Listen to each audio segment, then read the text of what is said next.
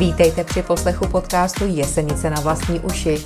Podcast, díky kterému budete v obraze. Zajímavosti z Jesenice vám přináší Petra Šimková. V září základní škola z Diměřice slaví první narozeniny a právě u této příležitosti přijala mé pozvání do podcastu ředitelka školy paní Jana Vzběrovská. Paní ředitelko, dobrý den. Dobrý den. A Vzhledem k tomu, že máte tu pomyslnou svíčku na dortu, první, což je vždycky taková velká událost, tak eh, mě napadá hned taková otázka hodně široká, jaký ten první rok z vašeho pohledu byl? No, kdybych se vrátila úplně zpátky, ještě na začátek toho roku, tak myslím, že si nikdo, ani já, jsme si nedokázali představit, co nás vlastně všechno čeká. A ten obrovský balík zážitků, zkušeností, událostí, který se stal a který jsme prožili v loňském školním roce, by se dala schrnout asi do dvou takových protipólů, že tady bylo spousta věcí, které byly překvapivé, eh, náročné a někdy to i bolelo. Myslím, ne fyzicky, ale spíš možná i psychicky. A na druhé straně spousta úžasných a krásných zážitků. Ale to tak asi přináší život, i v životě to tak je, že někdy prostě je krásně, někdy je smutno, někdy člověk doufá a někdy se ty cíle naplní a někdy si říká, ještě na to není čas, ještě to chce něco do toho investovat. Takže je to, je to obrovská směsice směsice různých pocitů a vzpomínek a myslím si, že kdybych to řekla sama za sebe, jako osobně, takže nelituju, že jsem do toho šla, a, ale zase úplně to nedoporučuju. A tak každá situace, která je obtížná, bývá takovou zajímavou lekcí, ze který si člověk může něco naučit. Tak. Ale mně napadá, že škola sice slaví, nebo respektive otevřená škola mm-hmm. slaví uh, rok, ale vy vlastně jste byla od počátku, ještě škola stála tak na půl nebo, nebo se budovala. Co všechno jste musela zařídit a o co všechno jste se musela postarat, aby se škola oficiálně toho 9.9. v 9.00 roku 2021 otevřela? Tak když se řekne škola, tak ono to není jenom, oni to nejsou jenom žáci a učitelé a ostatní pracovníci, ale samozřejmě je to materiální vybavení, je to spousta dokumentace, která, které jsou školy povinny vlastně vést, předkládat a, a mít vytvořené. A jako základ bych řekla, že úplně nejdůležitější, co pro mě bylo, protože 26. srpna, jestli si vzpomínám dobře, jsem byla tenkrát jmenovaná, to znamená, že, že v podstatě jsme měli cirka rok na to, aby jsme, abych tu školu nějakým způsobem připravila na její otevření. Eh, teď nemluvím o stavbě, o dalších věcech, tam opravdu skláním, skláním se velmi před, před eh, vedením, které opravdu se snažilo, aby ta stavba byla dokončená v termínu, aby děti byly pod střechou 1. září, což se podařilo, a na mě byly vlastně ty ostatní věci. Eh, občas to byly takové až komické situace, protože když nemáte kancelář, tak jsem si občas připadá jako šneček, protože jsem tu kancelář vozila sebou, měla jsem ji, měla jsem ji doma, měla jsem v autě věci a tak různě jsme jsem se s nimi přesunovala. Bylo dobře, že jsem mohla vlastně působit ve spolkovně, kde jsem měla takové útočiště, jako neutrální půdu třeba pro pohovory s budoucími zaměstnanci, případně s rodiči. A tak co to všechno obnášelo? Tak nejdřív jsem potřebovala okolo sebe aspoň nějaký mikrotým lidí, o kterých se můžu, o které se můžu opřít a kteří mě pomůžou vlastně tu, tu školu postavit. A musím to zaťukat, že všichni, kteří jsem, které jsem oslovila a kteří se mi ozvali, tak, tak nakonec do toho se mnou šli a máme výborný zástupkyně, skvělou ekonomku, výborné, výbornou vedoucí speciálně pedagogického pracoviště, eh, vynikající družinářku a skvělého pana správce. A vlastně tyhle ty všechny, tyhle, tyto, tyto lidé vlastně mě pomáhali A chtěla bych vypíchnout jednu věc, že ani jeden z nás jsme to nedělali v rámci svého plného úvazku. My jsme měli svoje zaměstnání, svůj život, vlastně, který do té doby probíhal a tohoto všechno byla jako taková nadstavba nad to. A o to si myslím, že víc jako eh, si cením toho, že ti lidé byli ochotní do toho investovat a že do toho se mnou šli. Takže jedna z těch věcí byla sehnat učitele. To zase takový problém ku podivu nebyl, protože ta škola lákala jednak svojí koncepcí, kterou jsem zveřejnila a kterou, kterou řada lidí se mi ozývala, že tu koncepci četla, že se jim líbí a že by do toho projektu rádi nastoupili. A potom myslím, že většina z těch lidí byla, měla, má v sobě i trošku dobrodruha, protože oni říkali, a to se mi právě líbilo, že chtějí být u něčeho nového a že vlastně se chtějí podílet na tom novém, co vzniká. A to bylo, to bylo super. Takže díky tomu si myslím, že se tady objevili lidé, kteří, kterým nevadí změny, kteří jsou flexibilní, změnám se přizpůsobují a mít takovýhle kolektiv takových nadšenců je obrovský dar. Takže to, to je jedna věc. Potom samozřejmě děti. My se teď momentálně, když jsem se dívala, kolik máme dětí, tak teď momentálně máme nějakých 324 dětí na konci roku. S tím jsme skončili, s tím tím počtem. A musím říct, že že to bylo 324 dětí z Pádových, nebo 324 dětí z Jesenice, nebo případně do první třídy jsme přijímali děti i z obcí, které měly s Jesenicí smlouvu, ale vedle toho se v podstatě skoro stejný počet dětí hlásil a nedostali se, protože nebyly spádové. A když si teď představíte, že nemáte sekretářku a že pro všechny tyhle ty děti musíte udělat rozhodnutí, zaslat ho, oznámit těm školám přestup, vyřídit vlastně tu agendu, která je pod tím schovaná, a i to, jak těm dětem, které byly přijaty, tak i těm dětem, které byly nepřijaty, tak vlastně už jenom tohle je, tohleto je prostě obrovský kus práce a času, který jsme tomu museli věnovat. Samozřejmě potom vedle toho byl zápis pro prvňáčky, ten eh, díky tomu, že vlastně díky tomu, díky kvůli covidu jsme ho mohli udělat eh, bez dětí, takže to, to bylo to pro nás jednodušší, protože bych nesehnala asi v tu chvíli takový počet paních učitele, které by byly ochotní si sednout někam, takže, takže to probíhalo ve spolkovně ten zápis, ale zase jsem tam měla právě z tohle mikrotýmu a ještě nám pomáhali nějaké, nějací další dobrovolníci, takže jsme to krásně všechno zvládli.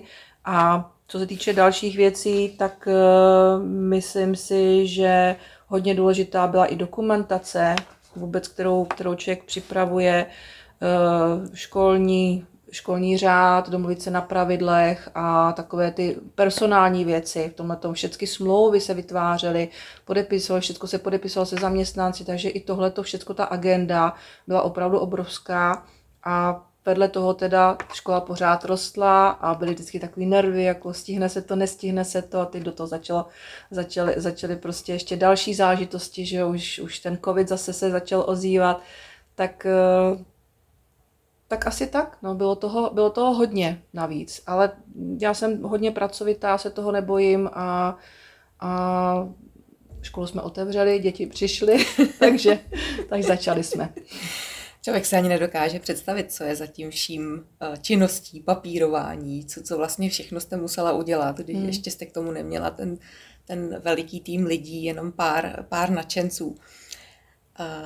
Napadá mě, napadá mě otázka, jak jste mluvila o tom covidu, tak na jedné straně vám vlastně tak trošku pomohl, že jste hmm. nemuseli mít zápis eh, prezenčně, fyzicky, eh, ale zase na druhé straně, když jsme se před natáčením eh, bavili o tom, že vlastně ten covid pro vás taky byl určitá novinka, protože tím, jak jste byli, byla jako nová, nová škola, tak vlastně jste s tím covidem jako takovým neměli moc zkušeností, každý přišel s nějakými jinými.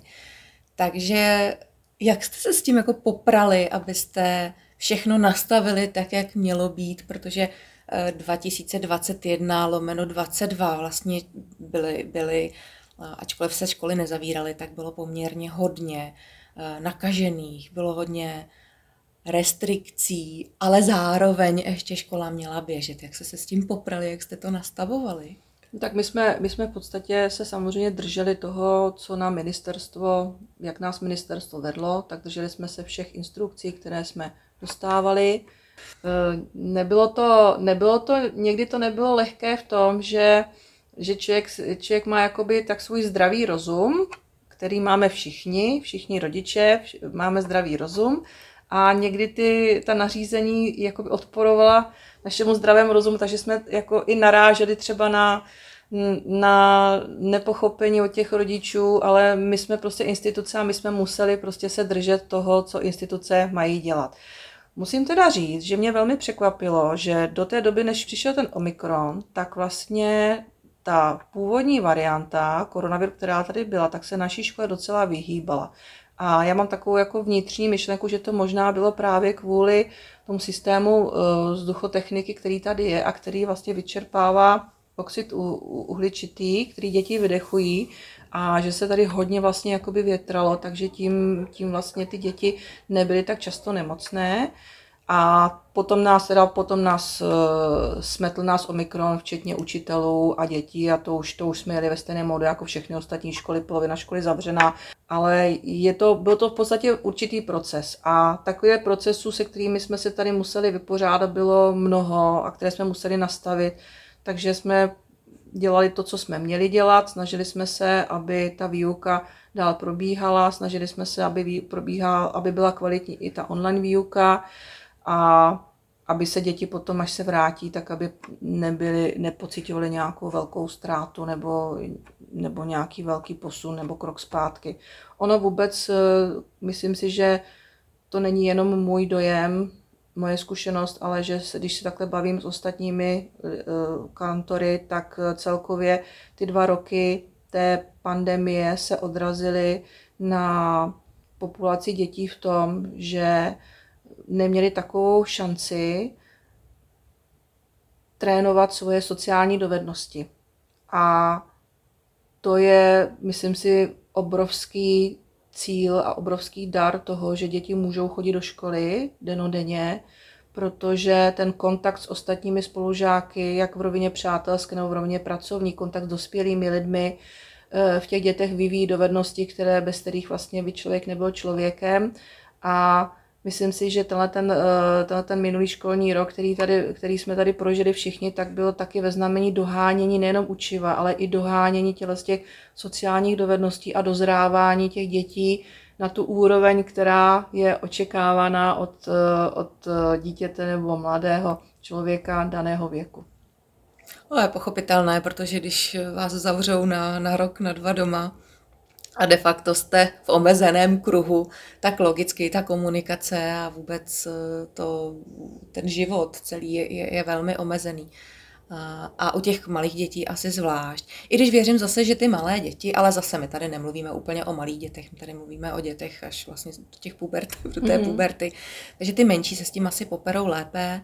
V té pubertě je to asi trošku komplikovanější. Vím, o čem mluvím, mám doma dva. a taky se těšili do školy, aby si hmm. konečně popovídali s kamarády. Co ještě pro vás třeba, vnímám to jako výzvu, nebo, nebo takový jako něco, s čím jste se museli popasovat.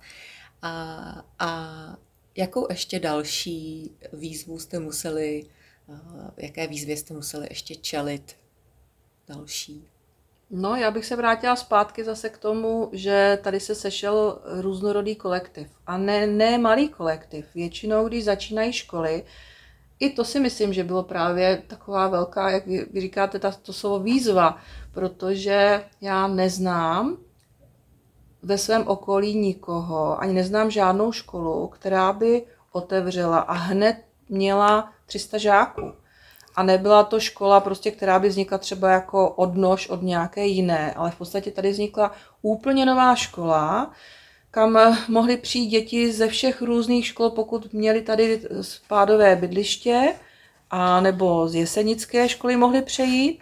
A vedle toho teda, jak už jsem opakovala, z těch 40 různých základních škol se nám tady sešlo Eh, sešlo skoro 50 zaměstnanců a to tež, co jsem říkala o dětech, tak platilo i pro učitele. Takže tady nebyl, tady nebyl, tady ne, my jsme tady neměli žádný sehraný kolektiv. To prostě byli lidé, kteří přišli v obrovsky krátkém čase, museli začít spolu spolupracovat a museli tu školu prostě rozjet, otevřít a to, bylo, to mě i trošičku jakoby mrzelo, že Někteří, někteří lidé očekávali, že od toho prvního září to všechno pojede jako na drátkách, ale to, to prostě nešlo, protože podobně jako když se postaví nový dům, tak si rok sedá a je to kámen, beton, materiál, je to, je to věc, tak eh, zrovna tak si prostě sedali, sedali i ty děti vzájemně, sedali si i ty učitelé, sedal si ten kolektiv a Eh, my vlastně jsme měli porady každý týden a ty porady byly právě o tom, že jsme se domlouvali na těch procesech, hledali jsme řešení, když se objevil nějaký problém a často ta řešení jsme ne, neměli jsme na ně týden, ale potřebovali jsme třeba do druhého, do, do třetího dne, aby už to jelo, aby to, aby to prostě fungovalo. Takže hodně, hodně jsme mluvili, já jsem, já jsem byla u všeho jako sudička, vysvětlovala jsem a pořád vzadu vlastně v hlavě mám, Eh, tu vizi, se kterou jsem šla do konkurzu a kterou jsem i zveřejnila na webových stránkách a kterou si beru jako takovou svoji Bibli a vždycky, když prostě přijde nějaká nová věc, tak já, se, já si nejdřív jakoby v hlavě přehrávám, jestli to prostě je v rámci té vize a jestli to, jestli to té vizi pomáhá, nebo jí to naopak jako hází někam jinam, kam bych si to nepředstavovala a podle toho vlastně se řídíme. Takže bylo to takový jako, jako kdyby se valila řeka takovým korytem, které já jsem držela v nějakých mezích a u, udávala ten směr. A byli jsme takový námořníci na lodi, která prostě pluje a občas prostě se musí vyhnout mezi Skylou a Charybdou, ale nakonec vždycky jsme dopluli. A musím, musím teda říct, že si velmi vážím jedné věci, že po tom roce, který skutečně nebyl, nebyl vůbec jednoduchý a bylo tam spousta objektivních i obtíží, se kterými jsme se museli vypořádávat, tak eh, vlastně kolektiv pedagogů a pracovníků zůstal stabilní. A tu naši lodičku dobrovolně opustil v podstatě jeden, jeden, dva jedinci. Jinak všichni ostatní prostě řekli, že poplujou s náma dál a to si teda hrozně vážím, protože myslím si, že letošní rok už bude mnohem jednodušší a příjemnější. to je krásný, to, no. to, to, to je radost poslouchat. Spíš mě zarazilo, že jste vlastně nemohli čerpat zkušenosti od jinut, že otevření úplně nové školy s uh, několik set uh, žáky, několik, s několika sty žáky, uh, vlastně je takovou docela raritou. Hmm. A tak na druhou stranu jste si to prožili, a teď třeba, když by se otevřela škola někde jinde, tak můžete, můžete vybít naopak ten konzultační orgán, který třeba pomůže, protože už jste si taky prošli ledaštím. A, já sice vždycky říkám, že učit se metodou pokus omyl je, je někdy fajn, ale je to zbytečně dlouhavé, ale když se nedá nic jiného dělat, tak tak zase jste se toho spoustu naučili. A je to skvělý. A říkám si, že když tenhle ten první rok byl takový nový, akční, eh, spoustu věcí jste vytvářeli, eh, že ten další už třeba by se dalo asi počítat s tím, že bude lehce mírnější, i když věřím, že asi vychytávat spoustu věcí budete ještě hodně dlouho. Napadá mě, co třeba chystáte do příštího roku nebo do tohoto školního roku, který, který právě začíná, eh, co třeba bude jinak. No, minimálně mě napadlo, že vlastně devátáci budou nová, jako nová novinka.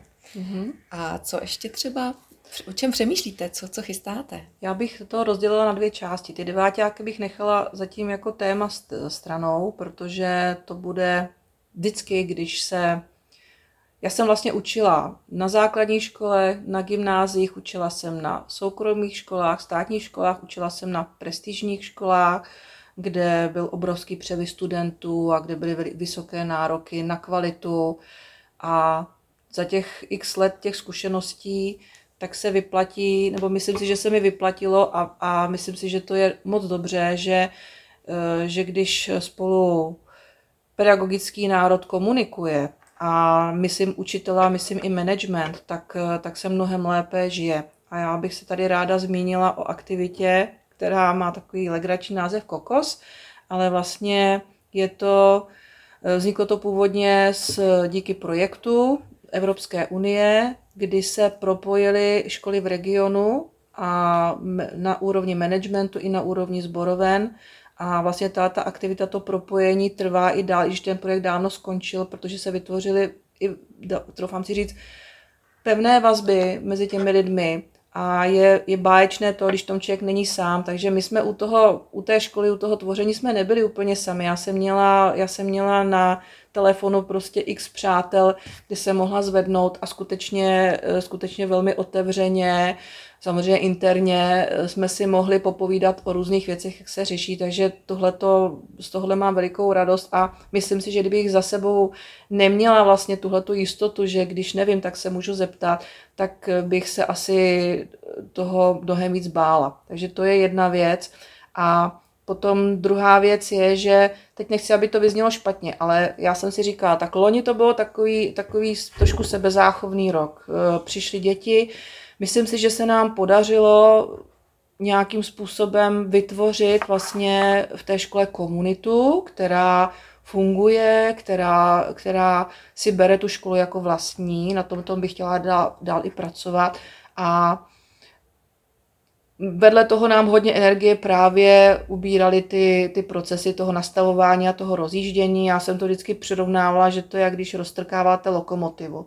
Strašně těžký prostě kus železa a vy do toho dáte hrozný energie, než se to popojede, ale jakmile to popostrčíte, tak on už toto setrvačností se rozjíždí, takže, takže vlastně teď už některé ty věci už víme, už víme co, už jsme si to prošli loni, letos si to už jenom zopakujeme a letos bych se chtěla víc zaměřit na otázku kvality. Tím nechci říct, že by kvalita byla věc, kterou jsem opomíjela v loňském školním roce, ale jde mi o to, že, eh, že loni jsem učitele trošku hájila eh, i z toho důvodu, že se věděla, že musí řešit mnoho věcí okolo té své profese ale letos bych mnohem více právě chtěla na toto zaměřit, na vzdě, naše vzdělávání a vzdělávání hlavně formou kolegiální podpory, protože ten kolektiv, který tady je, a to bych zase řekla, že není úplně běžná věc, tak je ochoten ke spolupráci a ke sdílení.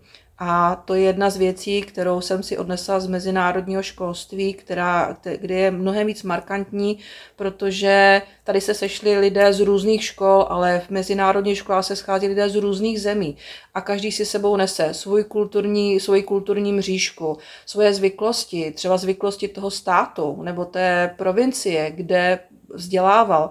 A kdyby každý pořád jel jenom v tom, co zná, co si přinese, tak se škola jako organismus v podstatě rozpadne. A z tohohle toho já jsem si odnesla, odnesla jedno slovo, které pořád opakuje, a to je konzistence. Konzistence ve vzdělávání, konzistence v tom, jak škola vystupuje třeba na venek, konzistence třeba i v tom, jak učitel přistupuje k žákům. My máme různé Eh, řády a další, další texty, dokumenty, které nás nějak upravují, ale ono je to vůbec jako uvědomit si to nastavení toho člověka a mně se třeba moc líbí, že, na to, že to ti naši učitelé chápou a že se, že se to pokoušíme a doufám, že na tom víc ještě zapracujeme. Například, například v konzistenci, jak se zadávají domácí úkoly, eh, že někdo eh, Někdo to radši dává na, na školu online, někdo to radši posílá mailem, ale teď si představte na druhé straně, vždycky je nutno vidět tu druhou stranu toho chudáka rodiče, který má od každého učitele ten úkol někde jinde a stráví prostě jenom tím tím hledáním. Takže to jsou takové věci, které prostě chceme, aby, aby byly jednotné, aby ať, toho, ať to dítě učí Pavel nebo Šavel, tak aby prostě tenhle ten systém fungoval prostě furt stejně. Je to, já to přirovnávám k tomu, že bych to chtěla, aby to fungovalo tak, že máte republiku, ve které všude ve vesnici je padesátka a prostě nemůže se vám stát, že přijdete do jiné vesnice, tak tam bude najednou sedmdesátka nebo třicítka a ještě vás za to potom budou, budou vás za to trestat, že jste třeba tu rychlost nedodržel. Takže tohle to je pro mě hodně důležitá věc a potom samozřejmě Ráda bych víc zapojila rodiče do života školy, eh, ráda bych víc spolupracovala s organizacemi nebo vůbec se subjekty, které jsou okolo školy a věnovala se právě takové, takovým těm věcem jako okolo toho učení, které tu školu právě dělají školou. A hodně, hodně bych chtěla letos víc děti dostat ven ze školy, protože už loňské zkušenosti z výlety, které jsme měli na konci, na konci školního roku, nebo vůbec i v těmi akcemi, které byly v průběhu roku, pokud to bylo možné je uskutečnit, tak jakmile dítě, jakmile člověk vyjde ze své komfortní zóny, tak se začíná neskutečně efektivně učit. A já nevím, když se ptám lidí, co si pamatuješ ze své školy, tak málo kdo si pamatuje, jak se učil na písemku, ale pamatuje si okamžiky, které byly nějaké wow, byly zvláštní. Něco, něco se mu podařilo, dostal za to nějaké ocenění, že třeba stačilo jenom jako udivený a překvapený, příjemně překvapený pohled učitele, který si člověk pamatuje do konce života. A, a samozřejmě v tom je to pedagogický to pedagogické řemeslo krásný, ale i nebezpečný, protože jak vy můžete toho člověka dát mu vlastně ty křídla, tak ho na druhé straně taky můžete jednou špatně mířenou větou ho můžete třeba srazit na celý život a vytvořit mu nějaký vnitřní šrám, který si potom může hojit celý život. Takže teď jsem se zamotala úplně trošku do toho, ale Uh, víc bych se právě chtěla věnovat tomuhle tomu, aby tady, bylo, aby tady bylo přátelské klima, aby tady bylo bezpečné klima, ve kterém se ty děti dobře bude učit a dobře se jim tady bude fungovat. A s tím mě tady naskakuje další slovo a to je respekt, protože když eh, jak nemůžete naučit dítě, dítě nebo, nebo mladého člověka respektující komunikaci, pokud se k němu nechováte s respektem, protože děti nás neustále sledují a bez děky kopírují naše vzorce chování. A co je naučí učitel, který vychovává děti ve strachu nebo, nebo v tom, že si na nich hojí nějaké svoje komplexy nebo, nebo prostě svoje problémy, to musíme tady nechat, to tady musíme nechat za dveřma a vlastně ten respekt, a ten respekt je respekt vůči sobě vzájemně, učitel děti, děti vůči učiteli, respekt, respekt kolegů vzájemně, každý respektuje vlastně ten předmět, jsme tady jako jeden kolektiv, který by měl spolupracovat a já si myslím, že je hodně důležitý i respekt vůči rodičům, protože rodiče jsou ti, kteří nám ty děti vlastně sem přivedli a dali nám je na starost v nemalé části dne. A zase zároveň bych, bych jako apelovala na to, že i my si zasloužíme respekt, protože každý sice chodil do školy, ale zrovna tak jako nikdo neradí se mu právníkům nebo lékaři, tak by měl trošku jako důvěřovat, nebo důvěřovat tému, tomu svému učiteli, že, a důvěřovat vedení té školy, že dělá to, jak to nejlíp umí. A každý děláme chyby, takže tak. To je normální. Mě k tomu napadá, hmm. že poměrně, eh, to, jako to bude běh na dlouhou tráť. No, uh, myslím, život. že asi to je na zbytek života nás úplně všech a napadá mě k tomu, že eh, když tady mluvíte o respektu, že aby člověk mohl respektovat druhé, tak v první řadě musí respektovat sám sebe a v okamžiku, kdy tohle to umí, tak pak už de facto není problém eh, respektovat ty druhé. A jako učit respekt i ty děti, což to, to si myslím, že to, to je hodně obtížný, že jo? Protože, protože eh, vy jste eh, jenom část jeho života, pak jsou ještě doma a, a, a v různých jiných kroužcích, sportovních klubech a podobně. Takže to je, to je, jako ráda to slyším, a rovnou říkám, držím palce, protože to bude asi hodně obtížné.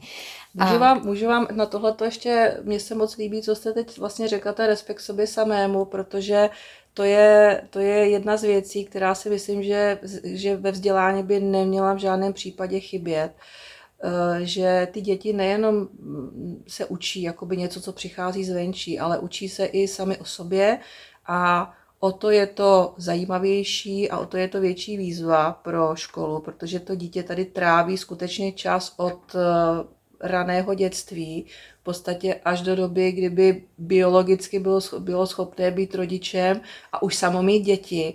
A to je obrovský kus života a jsou to, který provází obrovské změny fyzické i mentální. A my právě s tímhle s tím taky chceme pracovat, nebo, nebo už pracujeme, ale chtěla bych se na to víc zaměřit, protože dnešní, dnešní školství, eh, když to porovnám třeba se zahraničím, tak eh, máme zkušenosti a jsem ráda, že i člen, členky našeho členové managementu mají zkušenosti právě z mezinárodních škol, kdy ty školy hledají nejenom výborné studenty, jako t- rozuměli ty jedničkáře, ale především hledají osobnosti. A já si to vysvětluju tak, že když ten člověk je osobnost, tak on bude osobnost i dál ve svém životě a bude ctí té školy třeba říct, tohle to byl náš absolvent, jo? a nebo naopak eh, zase on může říct, tohle to byla moje alma mater a eh, Častokrát eh, o úspěšnosti přijetí nerozhodují známky, ale právě taková ta přidaná hodnota. A tady si myslím, že jsem moc ráda, že dneska už spousta škol na tohleto slyší a i tady v Čechách, že součástí přijímacího řízení na střední školy nejsou jenom výsledky přijímacích zkoušek z češtiny a z matematiky, ale třeba součástí toho úřady školy je, že si žák přinese svoje portfolio a prezentuje se na základě toho portfolia. A to je právě to, co říkáte, že najít respekt sobě samému je i o tom, že já se srovnám s tím, co je na mě dobrého, ale i co je na mě špatného a nějakým s tím způsobem s tím vědomě pracuju. Ale to uvědomění si, to zvědomění zase není jenom věc, která přijde prostě jen tak, ale musí se, musí se nějakým způsobem nastartovat a já bych ráda letos se zaměřila na práci s portfoliem pro děti. A pro mě portfolium není sbírka hezkých písemek, ale právě taková životní cesta, která by to dítě měla na konci, vlastně by to mělo být takové trošku jeho zrcadlo, nebo pro toho mladého člověka, kdy on, když si to roz, rozevře, tak nejenom může ukázat tomu dotyčnému nebo té škole, té instituci, nebo případně i ve svém budoucím zaměstnání, jaký je, jaké, jako proč zrovna jeho by si měli všimnout, proč zrovna jeho by měli přijmout, ale zároveň je to i obrovský sebeposilující prvek v tom, že když to portfolium rozbalíte a kdybyste si ho srovnala od ty první třídy až do ty devítky, tak tam vidíte tu cestu. A vidíte tam ty úspěchy. A na to my občas zapomínáme, že vlastně spoustu věcí, které jsme si v životě museli vydobít, tak to, tak to bylo za cenu nějakých obětí, úsilí a, a toho, že člověk, člověk má tendenci se spíš podceňovat a zapomínat na to hezké. A tady, tady to prostě potom uvidíte. Já bych ráda, aby ty děti to portfolium opravdu neměly jako něco, co potom na konci roku vysypou do koše, ale aby si to uložili a aby prostě na tom pokračovali dál, že to prostě to bude takový ten začátek, ten první impuls a pokračovali prostě, pokračovali dál v tom svém vývoji a, a věděli taky, jak na to. Takže mm-hmm. ono to portfolium a ta práce s portfoliem pro mě není jenom to, že se tam budou dávat ty výsledky, ale že my učíme a chceme učit ty děti, jak s těmi věcmi pracovat, jak se na sebe podívat jakoby zvenčí a pomocí i právě spolupráce ve škole a spolupráce v tom třídním kolektivu, který musí, kde musí být bezpečné klima, to je základ, tak vlastně to dítě se tímhle tím způsobem může rozvíjet. Já třeba osobně mám moc hezký zážitek, což je jeden z těch krásných věcí, za který jsem velmi vděčná, když jsme, my jsme vlastně od 6. třídy začali dělat dovednosti pro život předmět a ten předmět právě má ty děti připravit na, na to, co je čeká v budoucím životě a my vlastně nevíme, protože vidíte, že kdyby před čtyřmi lety někdo řekl, že budeme dva roky sedět doma nebo prostě budeme pracovat domova, tak, tak si to nikdo nedokázal představit, nebo že tady bude pandemie, válka v podstatě za rohem.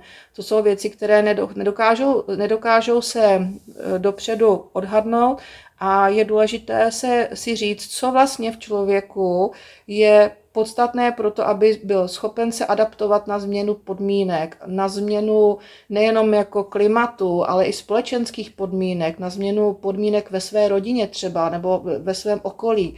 A to jsou, to jsou věci, které si myslím, že se ve škole zatím tak neučí.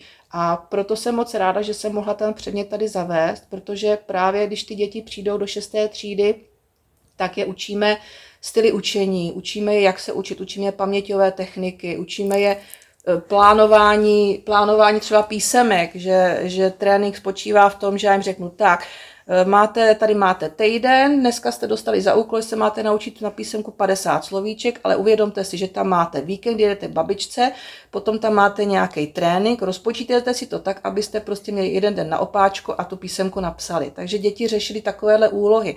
A na konci jsme dělali vlastně v tom druhém poletí jsme se věnovali hlavně prezentačním dovednostem a ty, bylo to tak, že děti měly malou prezentaci v PowerPointu připravenou o pár slajdech a soustředili jsme se hlavně na body language, na, na takové ty fígle, jako jsou oslí můstky, doufám, že to říkám správně, eh, na, na to, co dělat s rukama, co dělat s nohama, kam se postavit, když jsem pravák nebo levák, eh, jak mám mluvit, abych zaujala celé eh, obecenstvo, jak vůbec mám přijít, abych zaujala ty lidi.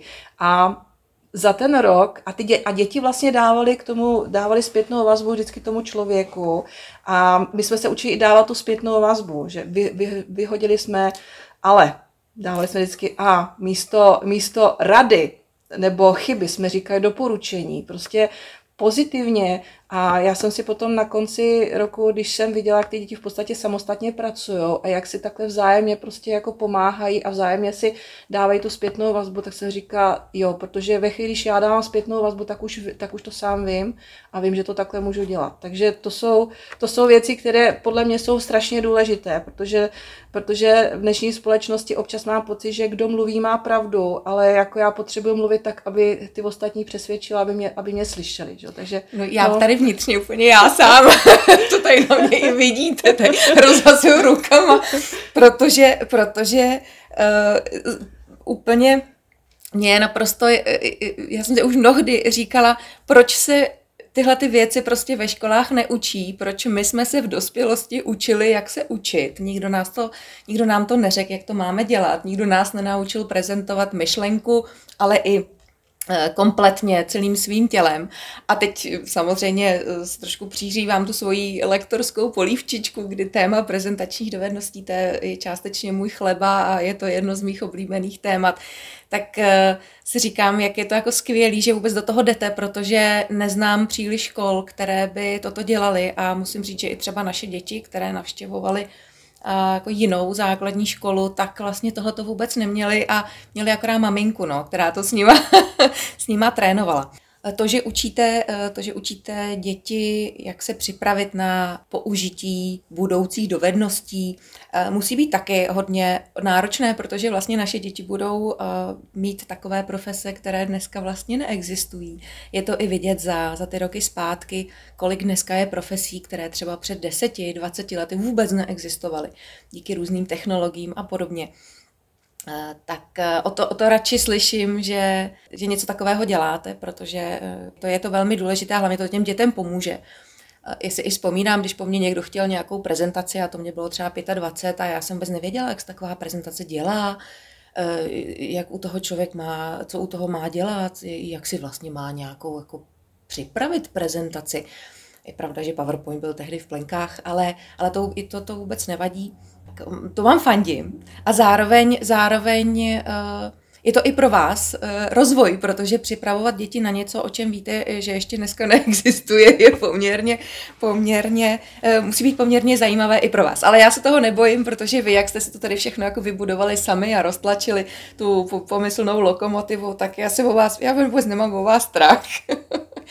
A ještě se vrátím ale k těm deváťákům, mm-hmm. protože to je něco, co jsme opustili a zároveň je to něco, co je pro letošní rok novinkou. No a samozřejmě první, co mě jako rodiče napadne, jsou přijímací zkoušky. Přesně na tak. střední školy, protože mám sama s tím eh, zkušenosti, ale to teda se nás to bude týkat taky. Jak eh, třeba těm dětem budete nějak pomáhat, nebo já vím, že je to náročné, že, že eh, samozřejmě ty zkoušky mají úplně jinou podobu a vlastně zkoušky se dělají z toho, co se ve škole běžně nedělá, jsou tam úplně jiné způsoby přemýšlení, různé jiné způsoby příkladů, jsou tam různé chytáky, že jo, aby, to, aby se děti takzvaně prosely, ale i tak škola by měla pomoct. Hmm, plánujete něco takového? No my už, my už v tom jedeme, v tomto módu, protože nechci říct, že by základní škola měla být přípravou na přijímací zkoušky. Základní škola by měla dětem dát základ.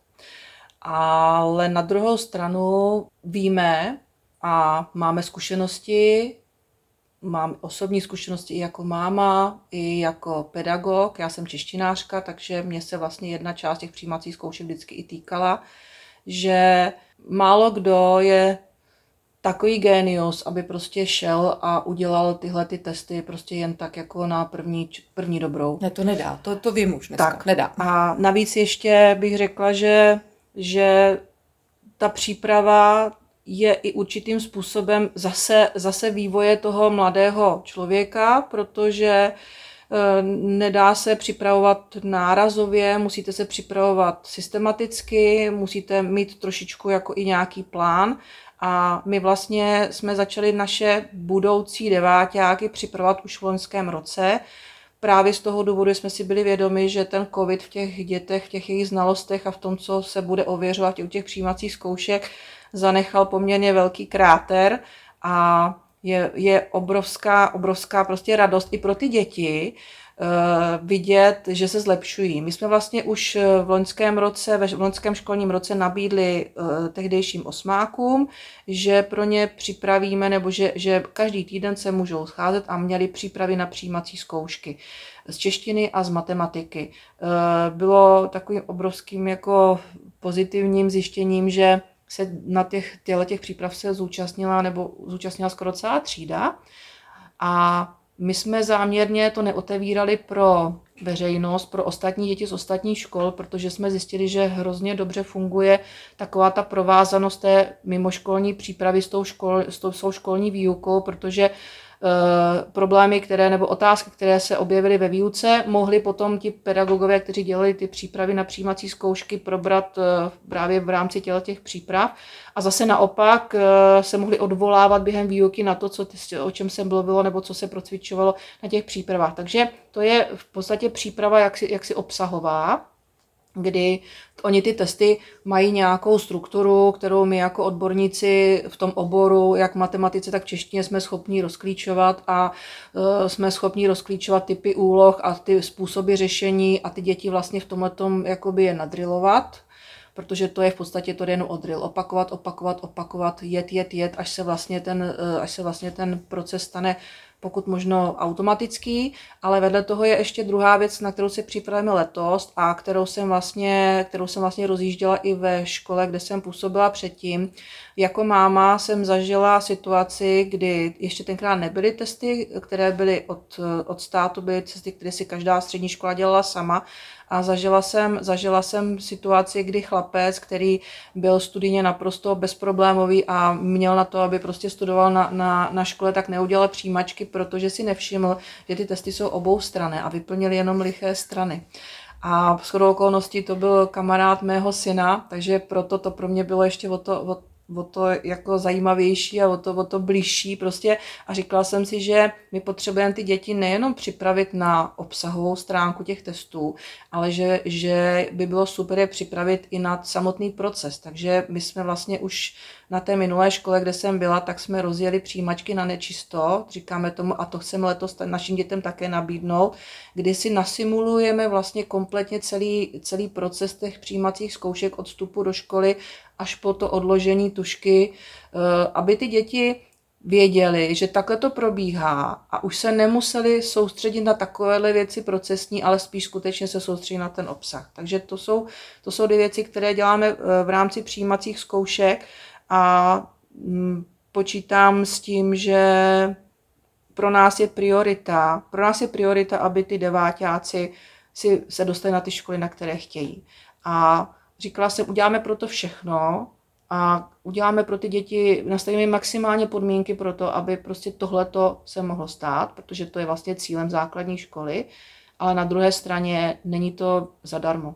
My potřebujeme, no, každý prostě učitel potřebuje, aby ten žák byl aktivní a to je další z věcí, kterou bych ráda, aby tady ty děti, které vychází, aby měly, aby si, aby si uvědomili, že vzdělání je v jejich rukou a že to je vlastně teď jejich životní práce, životní cíl.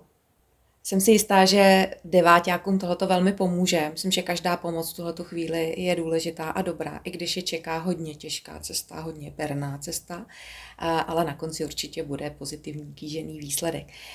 Paní ředitelko, Mm, z toho našeho vyprávění je zřejmé, že máte ještě hodně cesty před sebou, máte spoustu zajímavých věcí za sebou, hodně jste se toho společně i naučili a získali jste i vy nové dovednosti pro budoucnost. A tak, eh, eh, protože se náš podcast, náš rozhovor ponachýlil ke konci, tak jsem vám chtěla poděkovat za prvé za, za krásné, zajímavé zákulisní informace, které jen tak asi se někde lidé nedočtou. Ale zároveň vám taky popřát hodně štěstí hodně příjemných a pracovitých a pozitivně naladěných lidí kolem sebe, protože samozřejmě bez těch lidí uh, byste si to tady sama asi úplně nezvládla. A samozřejmě taky vám přeju uh, pozitivně naladěné rodiče, protože bez těch rodičů prostě ta škola nebude fungovat. A samozřejmě prima děti, aby se vám s nima dobře pracovalo a celkově, abych na někoho nezapomněla, tak ještě i ostatní zaměstnance určitě, aby nikdo nepřišel zkrátka. Přeju vám, aby se vám dobře dařilo, abyste v této krásné škole fungovali a bylo to, byla to radost nejen pro vás, ale pro všechny, kterých se to týká. Moc děkuji za rozhovor a přeji hodně štěstí. Já vám taky moc krát děkuji, jsem moc ráda, že jste věnovala čas a že vlastně to, co jsem měla na srdci, můžu zase sdělit dál. Děkuji vám. Taky děkuji. Naschledanou. Naschledanou. Děkujeme, že posloucháte podcast Jesenice na vlastní uši a těšíme se zase příště naslyšenou.